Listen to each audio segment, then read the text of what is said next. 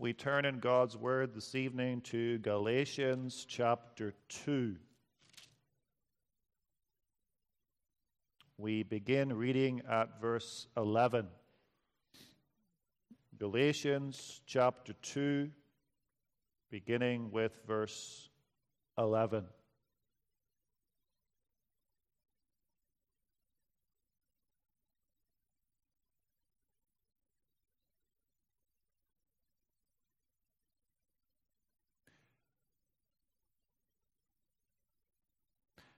But when Peter was come to Antioch, I withstood him to the face, because he was to be blamed. For before that certain came from James, he did eat with the Gentiles. But when they were come, he withdrew and separated himself, fearing them which were of the circumcision. And the other Jews dissembled likewise with him, insomuch that Barnabas also was carried away with their dissimulation. But when I saw that they walked not uprightly according to the truth of the gospel, I said unto Peter before them all, If thou, being a Jew, livest after the manner of Gentiles, and not as do the Jews, why compellest thou the Gentiles to live as do the Jews? We, who are Jews by nature, and not sinners of the Gentiles, knowing that a man is not justified by the works of the law, but by the faith of Jesus Christ, even we have believed in Jesus Christ, that we might be justified by the faith of Christ, and not by the works of the law, for by the works of the law shall no flesh be justified. But if, while we seek to be justified by Christ, we ourselves also are found sinners, is therefore Christ the minister of sin? God forbid. For if I build again the things which I destroyed, I make myself a transgressor. For I, through the law, am dead to the law that I might live unto God. I am crucified with Christ. Nevertheless, I live. Yet not I, but Christ liveth in me. And the life which I now live in the flesh, I live by the faith of the Son of God, who loved me and gave himself for me. I do not frustrate the grace of God, for if righteousness come by the law, then Christ is dead in vain. Thus far, we read God's holy word. Our text is verse 20. I am crucified with Christ, nevertheless I live, yet not I but Christ liveth in me, and the life which I now live in the flesh, I live by the faith of the Son of God, who loved me and gave himself for me. Beloved, in Galatians chapter 2, we have a public confrontation between two apostles. The apostle Paul withstands the apostle Peter to his face. And that's because Peter was guilty of what Galatians 2 calls dissimulation or dissembling. And that word means hypocrisy. And here is what the hypocrisy was when Peter was among Gentile believers in the church at Antioch. He willingly and gladly ate with them. And then certain Jewish Christians came from Jerusalem. And Peter, seeing these Jewish Christians and worrying that they might be not too pleased with him because he was eating with Gentiles, he withdraws himself and goes and sits with the Gentiles, or rather goes and sits with the Jews and not with the Gentiles. And Peter behaved this way out of fear. The fear of man brought a snare. And even worse, Peter's behavior began to influence others in the church, the other Jewish believers, even Barnabas, followed Peter's example. Verse 13 And the other Jews dissembled or acted hypocritically likewise with him, insomuch that Barnabas also was carried away with their dissimulation or with their hypocrisy. And Paul confronts Peter. Paul views this situation not merely as bad manners but he views this as a gospel issue. Verse 14 But when I saw that they walked not uprightly according to the truth of the gospel, I said. And how is this then a gospel issue? Because, beloved, the gospel says it does not matter in the church if you are a Jew or a Gentile. It is not necessary to keep the law, including all of those Old Testament Jewish laws, food laws, and the like, laws concerning separation of the Jews from the Gentiles. It's not necessary to keep those laws and rules to be saved and justified. And Peter and Barnabas with him and the Jewish Christians with him, they claimed to believe the gospel, and yet they're not walking according to the truth of the gospel. Their behavior does not match their theology, their behavior does not match what they believe. And Paul views this as shocking behavior in the church of Jesus Christ such behavior, says the apostle, must be rebuked, and so Paul rebukes Peter. And more than that, Paul applies and explains the gospel to Peter and to Barnabas and to the Jewish Christians and to the Gentile Christians in Antioch and also to us. He explains that gospel in terms of justification by faith alone without works. Verse 16 knowing that a man is not justified by the works of the law, but by the faith of Jesus Christ.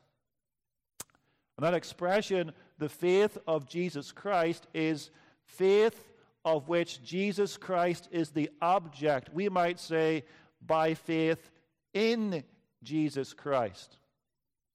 And again, verse 16, we have believed in Jesus Christ that we might be justified by the faith of Christ and not by the works of the law.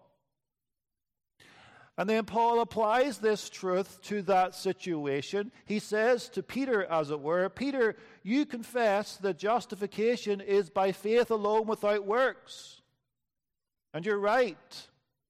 But Peter, your acting, your behavior tells me that you believe rather that your justification depends on your works. And of course, that would be against the gospel. Otherwise, Peter, why are you living as if you were still living under the law for justification? And not sitting with your fellow believers in the church who happen to be Gentiles. And why are you forcing, Peter, why are you forcing the Gentiles to live as if they were under the law for justification by telling them they must keep the Old Testament laws if they're going to have fellowship with you, Peter. And in response to all of this, Paul makes his own personal confession. He applies it to himself, first of all. Verse 19 I, through the law, I, through the law, am dead to the law, or I have died to the law, that I might live unto God. And Paul means this my relationship to the law has changed. I live in a certain way because of that. Because of that changed relationship to the law. Peter, on the other hand, is living as if he was not dead to the law, as if he did not have a new relationship to the law.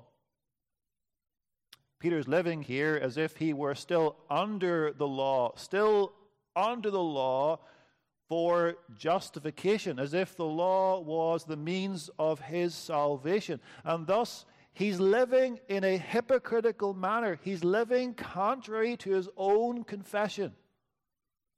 And Paul sees the need to rebuke him. Paul, though, as a believer, lives a different kind of life. Not life under the law for salvation, but a life of faith. And thus he says, The life that I now live in the flesh, I live by the faith of the Son of God. That's the new life that Paul lives. And that's the life that Peter ought also to be living.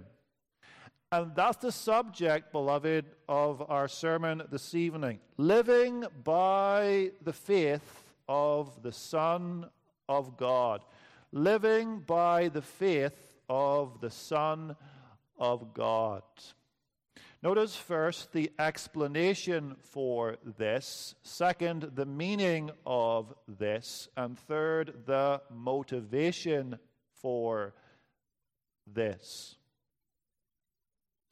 This is, beloved, a very beautiful text, but it is also a complicated or even confusing text if you read it carefully, two things will strike you. First, the personal confession of the Apostle Paul, and second, the prevalence of the idea of living or life. Read the text again and take note of those two things. I am crucified with Christ.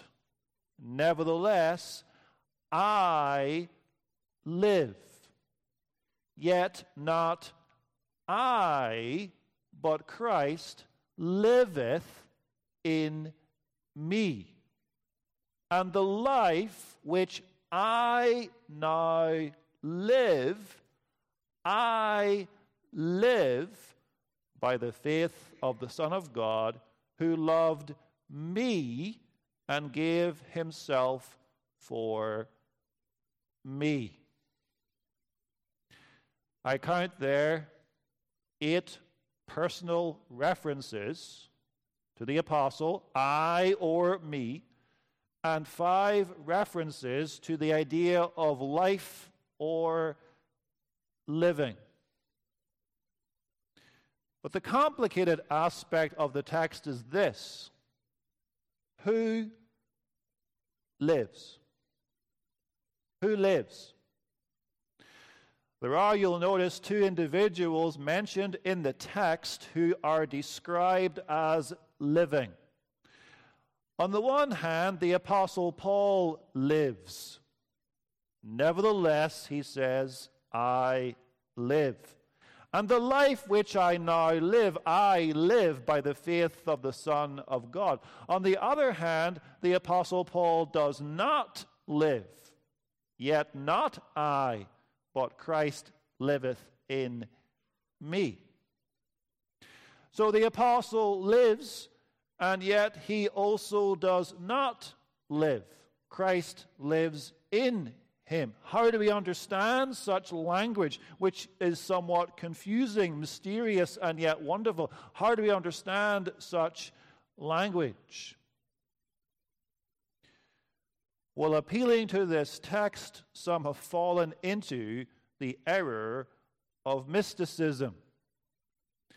Mysticism is the error of confusing the believer's personality or person with Christ's personality or person so that those two personalities or persons are merged into one. And the mystic will, apply, will appeal to this text by emphasizing those words, yet not I but Christ liveth in me. You might meet someone who has a mystical view of this text, and they'll say something like this I do not believe Christ believes in me, through me, for me, or instead of me. And I do not repent Christ repents in me and through me and for me and instead of me. And I do not perform good works, but Christ performs those good works in me and through me and for me and instead of me. That's mysticism. That's confusing Christ's personality or person with our personality or person. And extreme mysticism leads to the idea that the believer himself is Christ. Not merely that the believer lives out of Christ, or that the believer is in Christ, or that the believer enjoys union with Christ, all of which things, of course, are true, but that the believer is Christ. And then the extreme mystic will say, I am Christ, and Christ is me. Of course, the Bible doesn't say that. The Bible says Christ, Christ works in me by his Holy Spirit so that I believe, so that I repent, so that I perform good works. But mysticism says, I do nothing, Christ does everything in me, through me, for me, and instead of me. And thus, mysticism is a, an error, an extreme and serious error. Mysticism leads to, it must lead to, passivity. And passivity simply means doing nothing.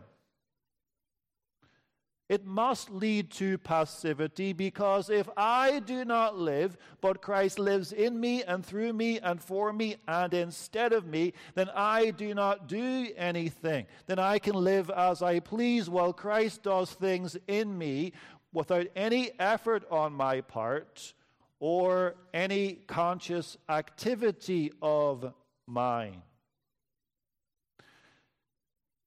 And that's the extreme position taken by some on this text. Yet not I, but Christ liveth in me. But we still haven't answered the question who lives? Does the Apostle Paul live or does Christ live?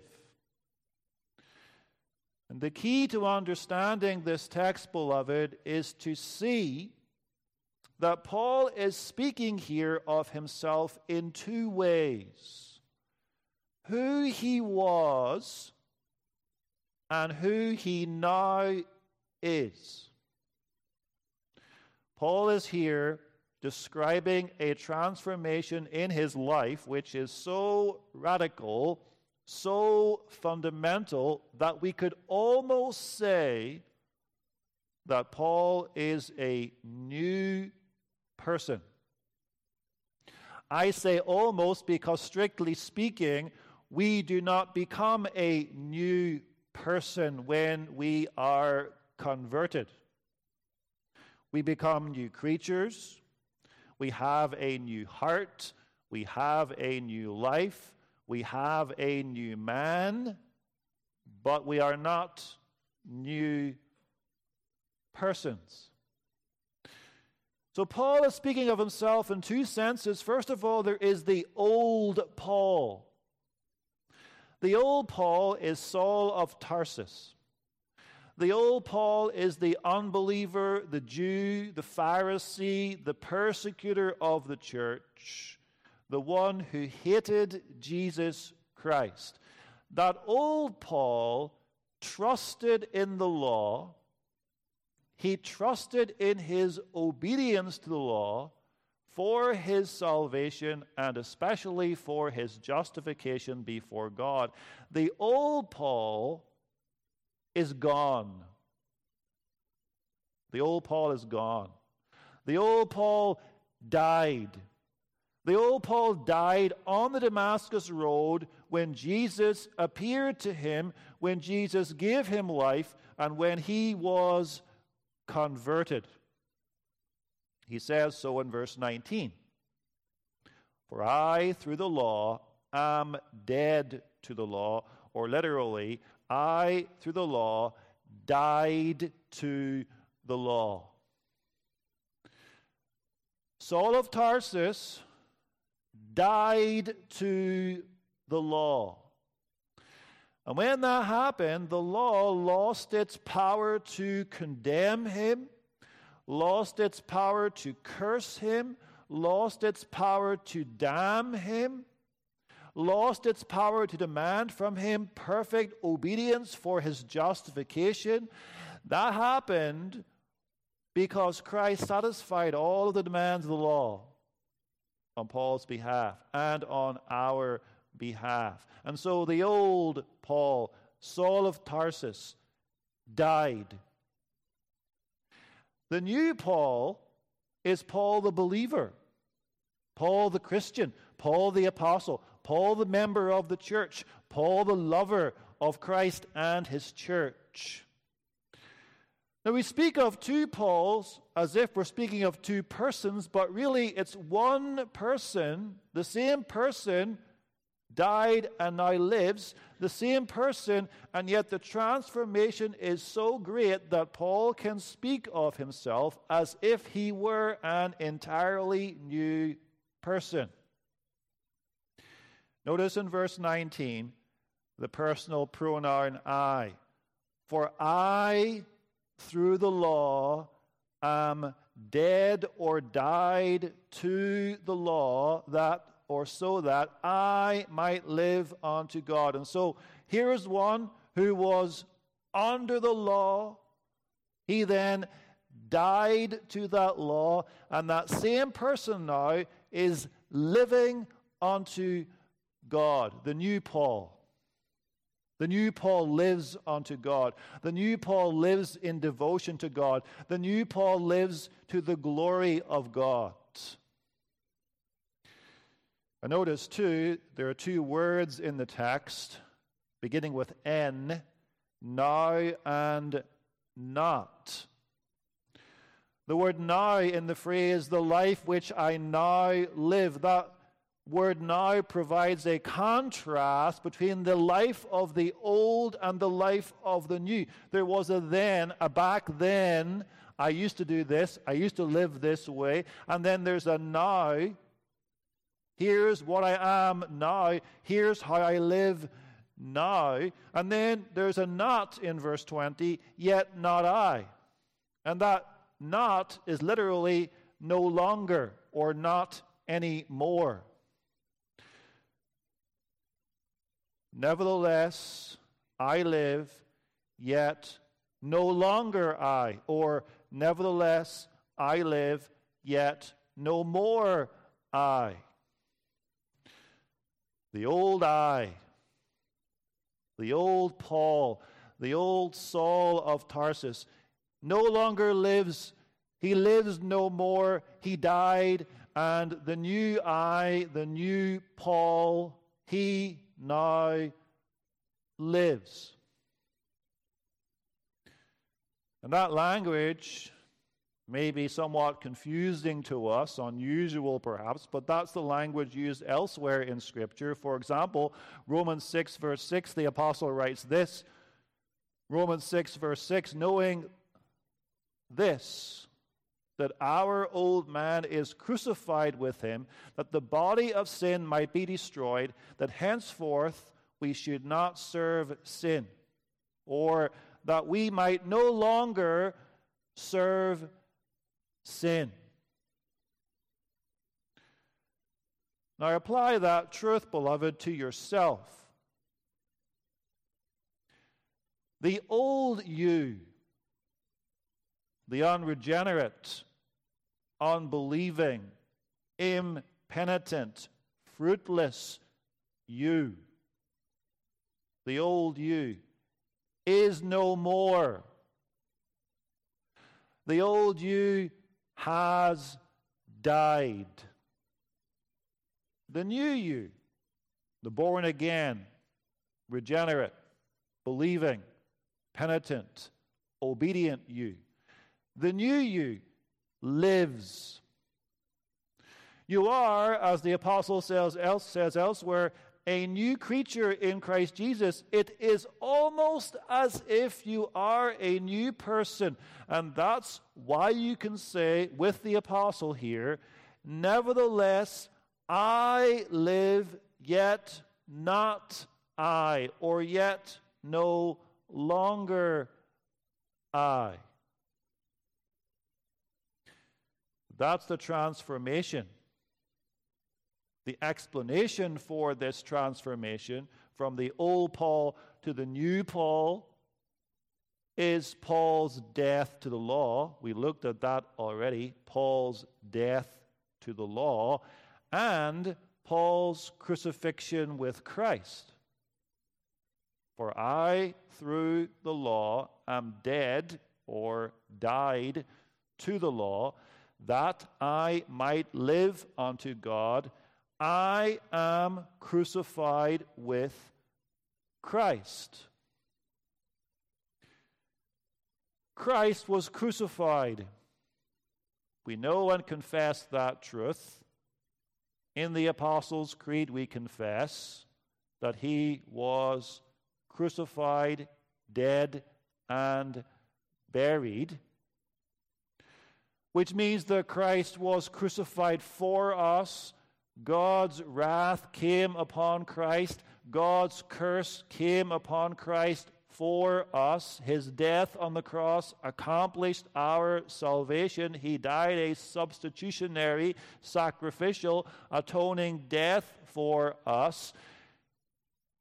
Christ was crucified for us. That's clear. We understand that. But that's not what Paul says. Paul says something else. Paul says, I am crucified with Christ. And that means that what happened to Jesus Christ, namely his crucifixion, also happened to me. Because Christ is the head of his people. Therefore, what happened to Christ happened to his people. And therefore, his people can say, and we can say, I am crucified with Christ. Here's the truth, beloved, of union with Christ, sometimes called the mystical union, not mysticism, but the mystical union. And you see that in the Bible, often in the New Testament epistles, when the apostles speak of being in Christ or with Christ or together with Christ. Romans 6 is an example of this. Romans 6, 3 through 6 says this Know ye not that so many of us as were baptized into Jesus Christ were baptized into his death. Therefore, we are buried with him by baptism into death, that like Christ was raised up from the dead by the glory of the Father, even so also we should walk in newness of life. For if we have been planted together in the likeness of his death, we shall also be in the likeness of his resurrection, knowing this, that our old man is crucified with him, that the body of sin might be destroyed, that henceforth we should not serve sin.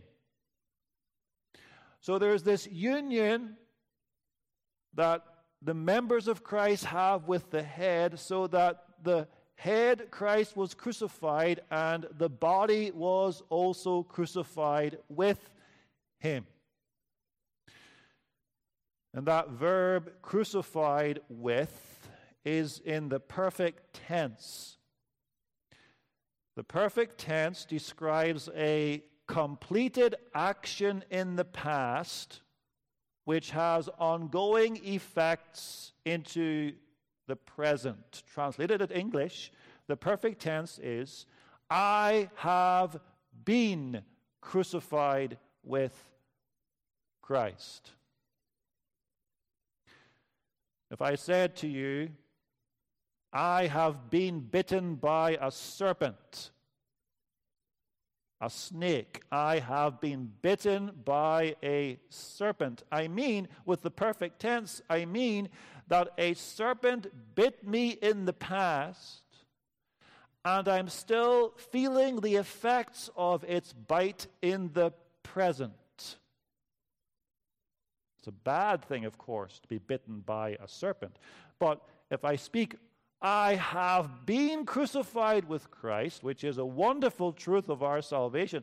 I mean, I was crucified with Christ in the past, and I am enjoying the effects of that, the benefits of that in the present. I have been crucified with Christ. And so Paul's crucifixion with Christ has fundamentally and permanently changed who he is. The old Paul was crucified.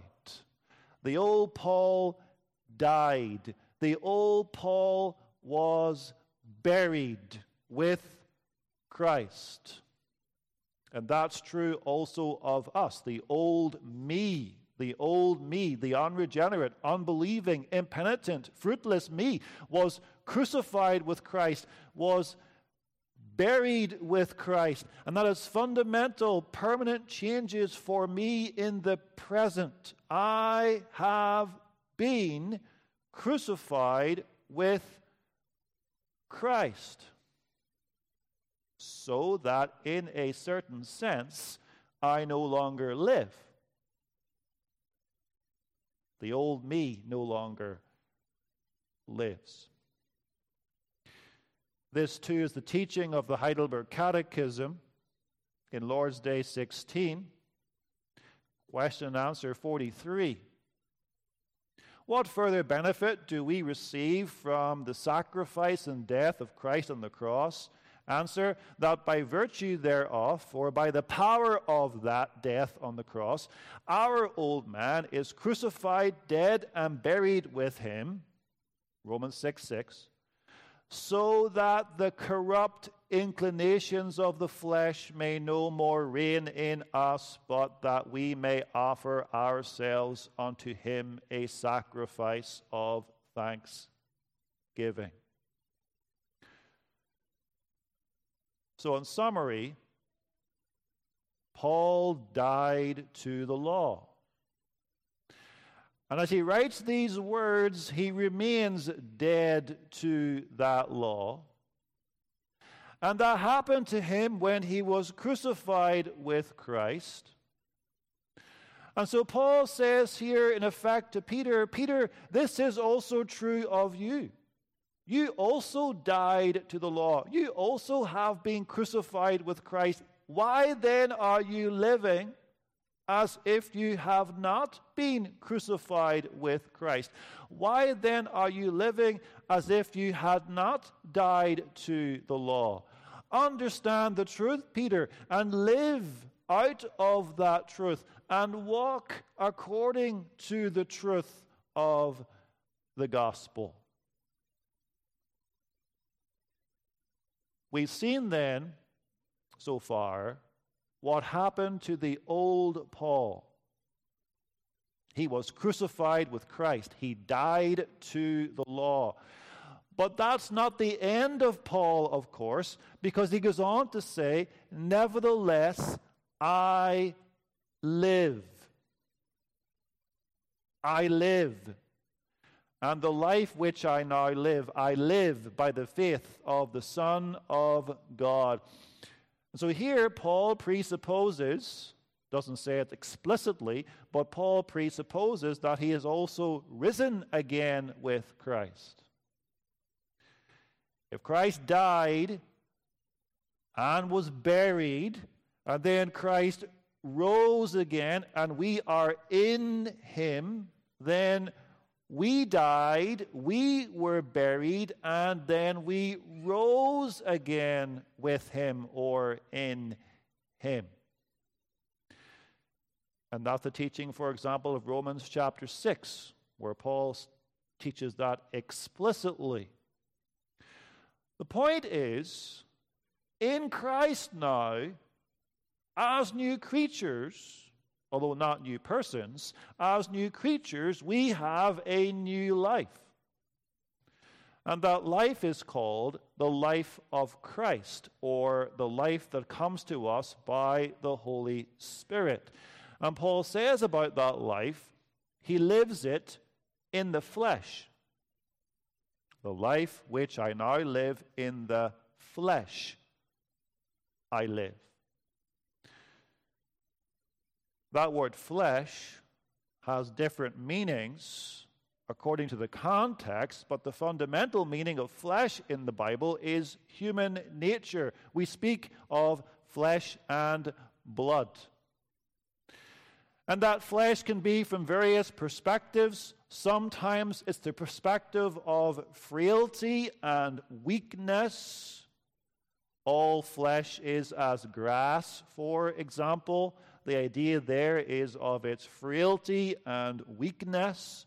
In other places, flesh is spoken of in terms of its sinfulness and corruption.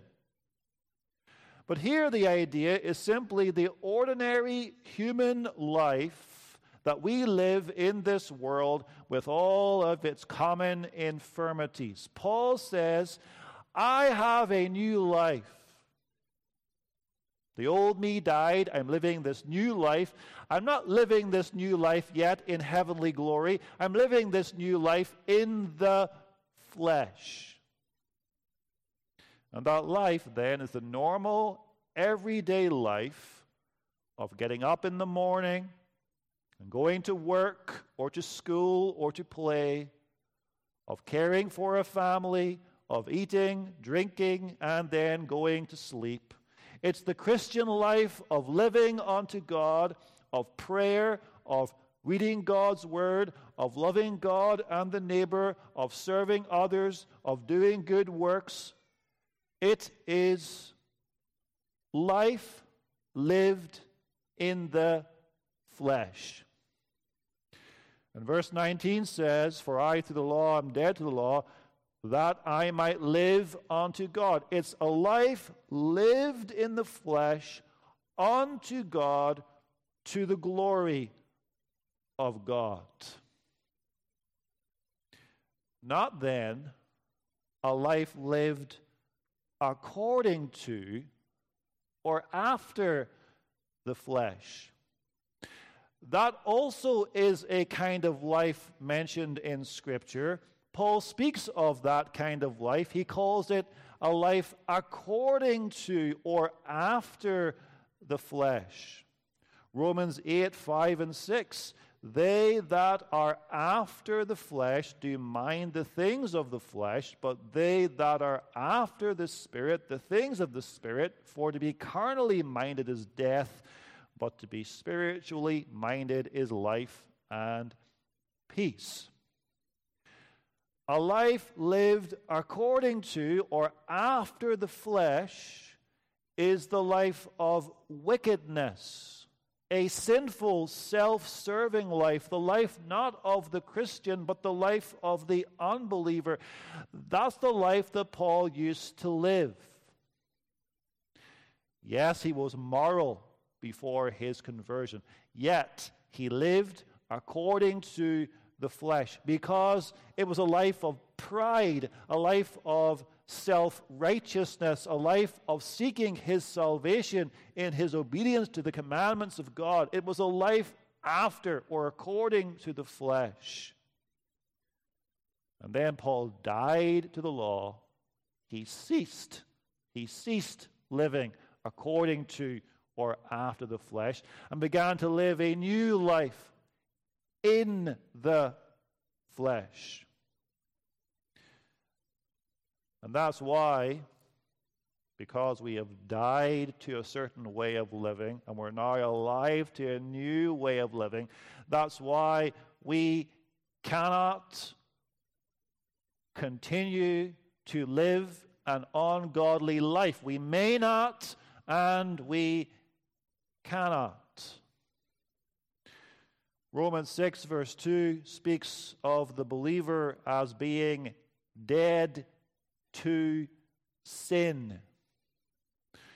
Not dead in sin. The unbeliever is dead in sin, but the believer is dead to sin, so that sin no longer has the power over the believer that it used to have, because the believer is now under the power of God's grace.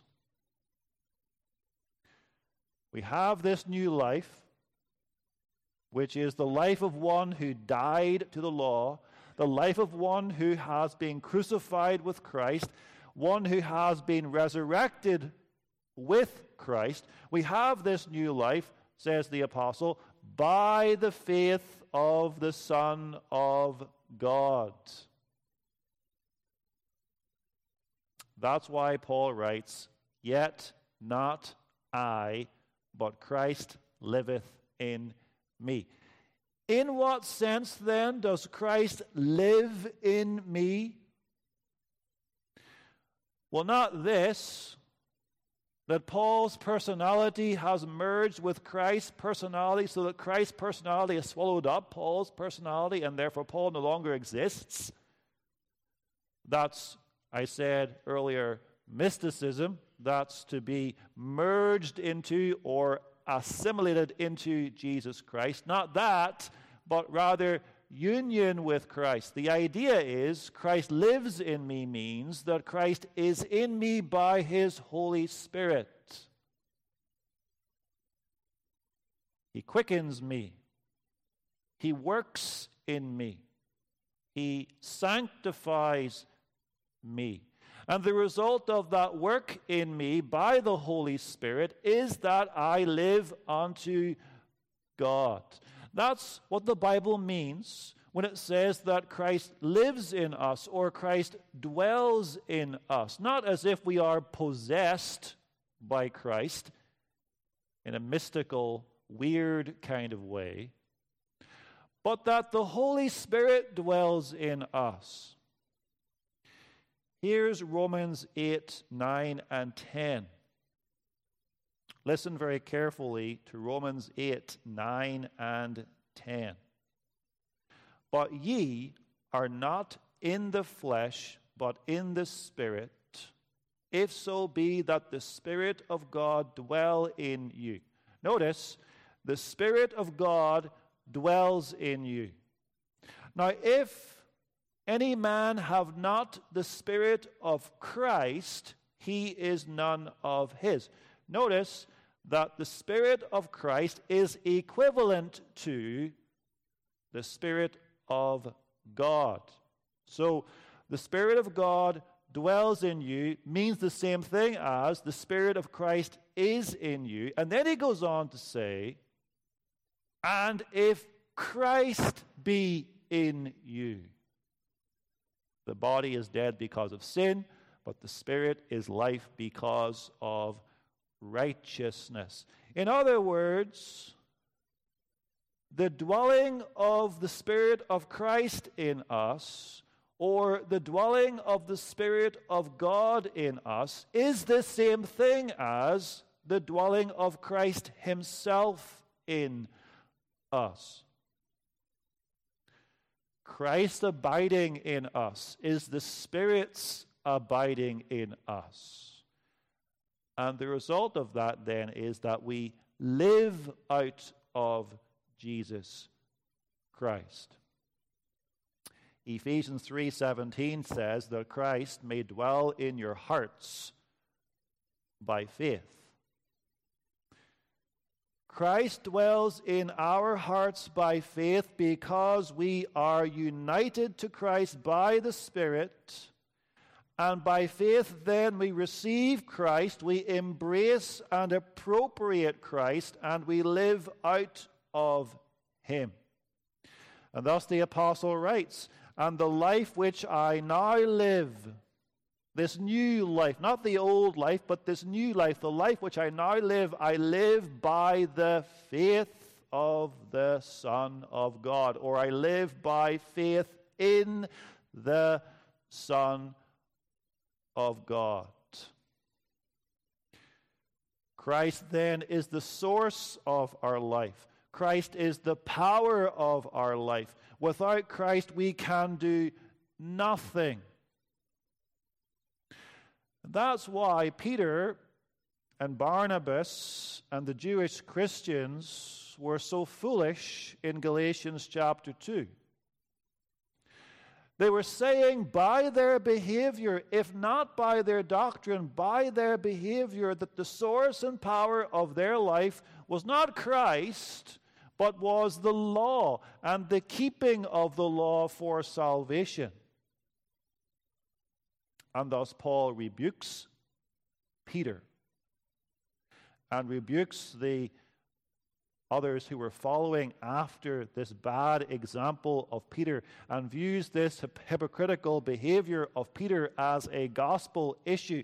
He says, as it were, to Peter, I, with all Christians, died to the law. And I, with all Christians, live unto God. And I, with all Christians, have been crucified with Christ. And I, with all Christians, live not by the law, not by my own strength, but by faith in Christ, as I derive grace and power and strength from Him. And Peter, why are you pretending to live differently from that? Then Paul adds something at the end of the text to reveal his motivation in living a holy life of devotion to God. Why is he now living a life no longer unto himself, but unto this God who loved him? Why? Well, the law will not provide such a motivation, but the gospel will. The gospel will, and the gospel does. Here's who the Son of God is the one who loved me and gave himself for me. You'll notice that the apostle here does not call Jesus simply Jesus or Jesus Christ, but calls him the Son of God. And by calling him the Son of God, he's emphasizing his divinity. The Son of God is the second person of the Holy Trinity, the eternal, only begotten Son of God. Here is the one who loved me and gave himself for me. Not a mere man like I am, says the apostle, not a mere man, but God Himself, God in the flesh.